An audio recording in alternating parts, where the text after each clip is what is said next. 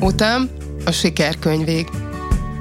Podcast arról, hogyan építem az írói karrierem, milyen akadályokon, örömökön keresztül vezet az út, a sikerkönyvég. Kárpáti Judit vagyok.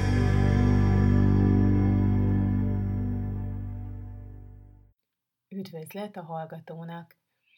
Ez a 15. epizód, azaz 15 alkalommal ültem már le ide a gépem elé, hogy összeszedjem a gondolataimat arról, hogyan és miként haladtam a célom felé, és minden héten kihívás egy picit azt végig gondolni, hogy mi lehet érdekes saját magam számára, mi az, ami akkor, hogyha végigveszem és elmondom ezt a monológot, akkor, akkor számomra is segítséget nyújt, hogy, hogy előrébb jussak megint csak, és hogy egy ilyen összegzéssel lezárjak egy hetes etapot, és hogyha éppen nehézségeim vannak, ha éppen nincsen kedvem, ha éppen nincsen hitem, akkor is azáltal, hogy ezt megcsinálom, azáltal mégiscsak erőt merítsek, és tovább lendüljek.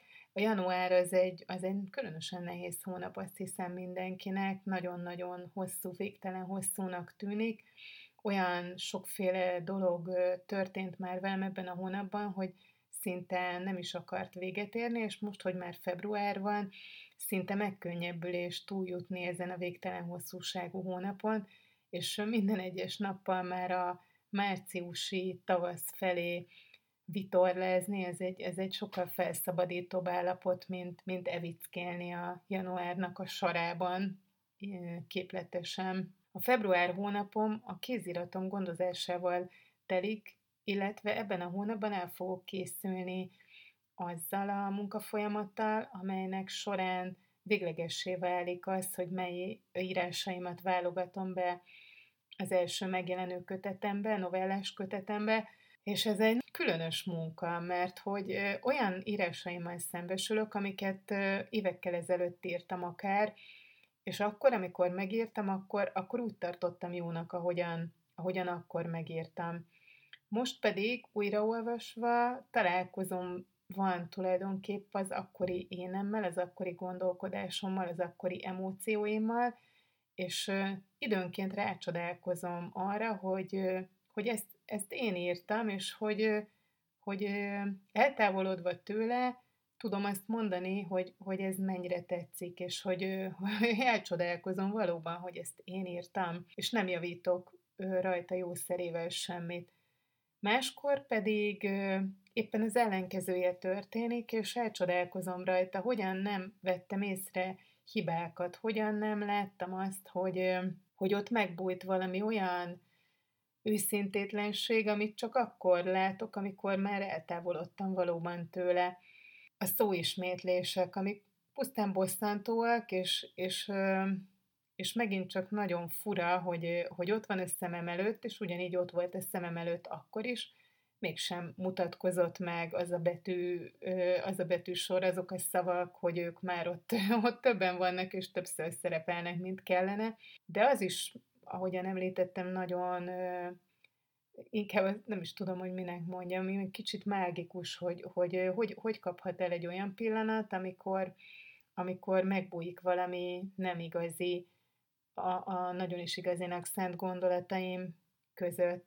És azért tartom ezt fontosnak, ezt a munkát, a, nem csak a könyv szempontjából, hanem saját magam szempontjából, mert olyan, mintha ha kapnék egy esélyt arra, hogy, hogy pár évvel ezelőtti arcképeimet lássam a tükörben, hogy egy, egy keddi napon 2018-ban hogyan néztem ki, e, és és akkor mi, mi, mi foglalkoztatott, akkor milyen, milyen ráncaim voltak, vagy milyenek még nem voltak, és tényleg olyan, mint hogyha magamat nézném, a saját arcomat, meg a saját testemet, meg a saját mindenemet látnám, mert, mert az az akkori énemnek a lenyomata, és ha belegondolunk, akkor ez egy, ez egy igen nagy kiváltság, hogy, hogy az írás által nekem ilyen lenyomataim vannak magamról, mert hogy az emberek többségének nincsen ilyen, ha csak nem ír naplót, ami egyébként nagyon hasznos dolog és nagyon jó.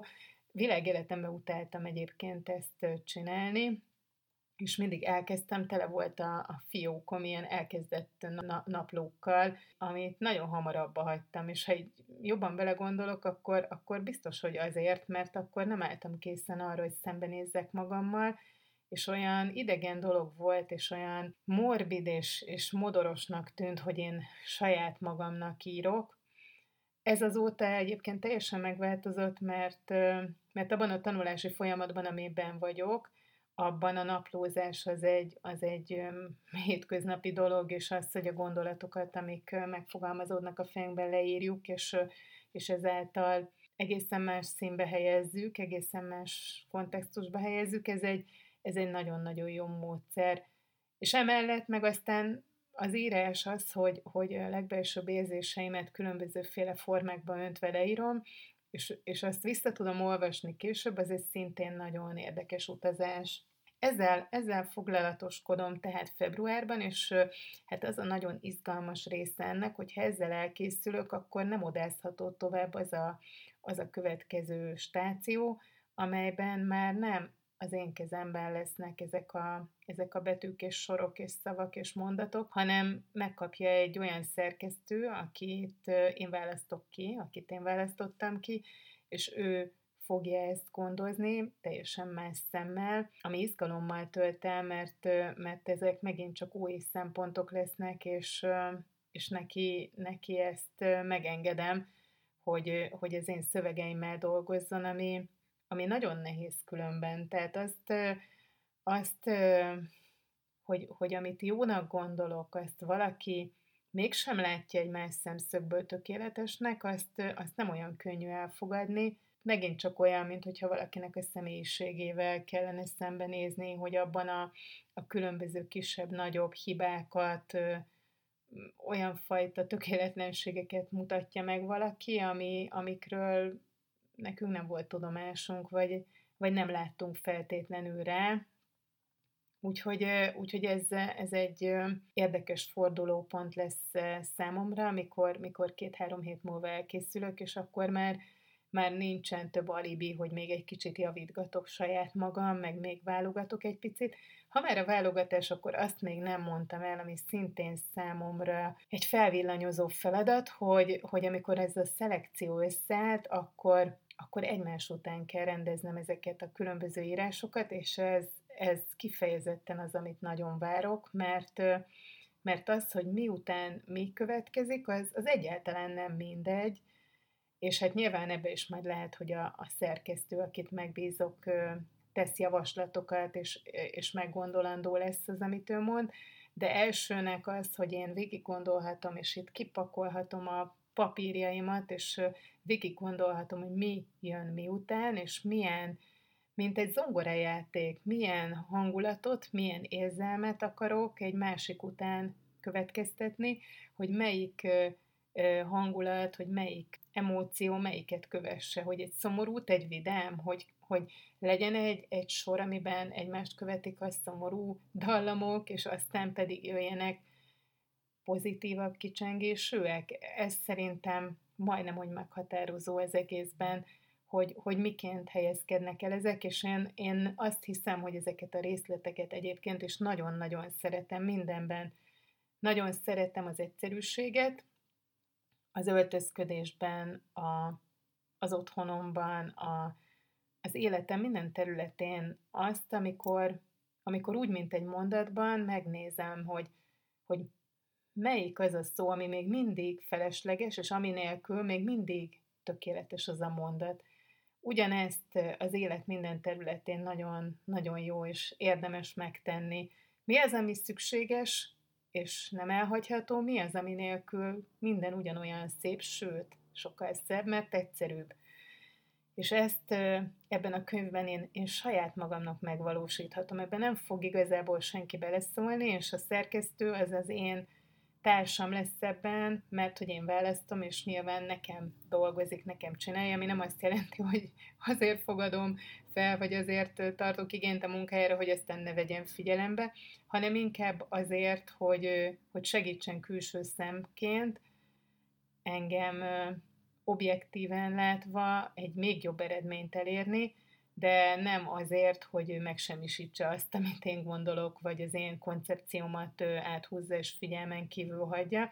De hát ez is annak a szabadsága, hogy én olyan szerkesztőt választok, aki egyébként is olvasta már az írásaimat, és, és mindig csak bíztatott, és, és a tehetségemről biztosított arról, hogy tehetséges vagyok, tehát nem, nem lesznek véremenő vitáink ebben, ebben egészen biztos vagyok, és hát az, hogy, hogy a február hónapnak a, a végére már ideig eljutok, az egy nagy megnyugvás lesz, mert bár tervszerűen haladok, és nagyon az egészre ránézve, és az életemnek a különböző elmúlt években tett cselekedeteire ránézve, látom, hogy haladok, de, de azért minden, mind, mindig felüti a fejét a kételj, amit, amit kezelek, és, és jó sok eszközön van rá, de pont jelenleg is egyébként egy olyan lelkiállapotban vagyok, amiben,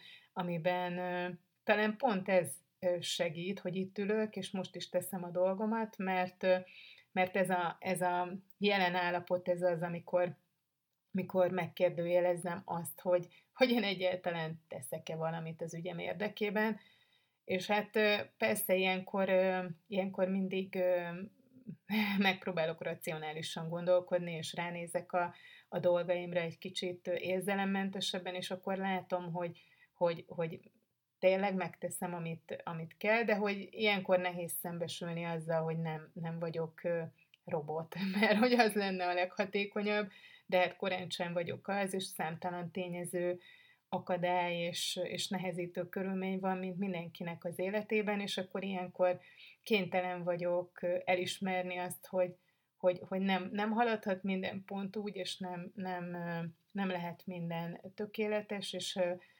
minden haladás számít. Nem, nem lehetek magammal túlságosan elégedetlen. Egy picit lehetek, mert az hajt és, és előre visz, de, de az, a, az a bántó elégedetlenség, ahol ostorozom magam, az annak nincs helye, mert az nem, az nem segíteni fog, hanem, hanem csak hátráltatni. Itt tartok hát e pillanatban, február másodika van, és természetesen ma is kiválasztottam egy írást, amit felolvasok, ennek az a különlegessége, hogy nem fikció, és eddig azt hiszem, hogy mindig olyat olvastam föl, olyan történetet, ami, ami kitalált történet volt, ami nem rólam szólt.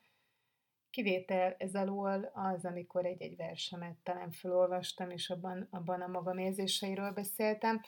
Ez azonban rólam és a fiamról szól, rólam és az apámról, rólam és a fiamról, és nem tudok rá konkrét választ adni, vagy egészen exakt választ adni, hogy miért ezt választottam.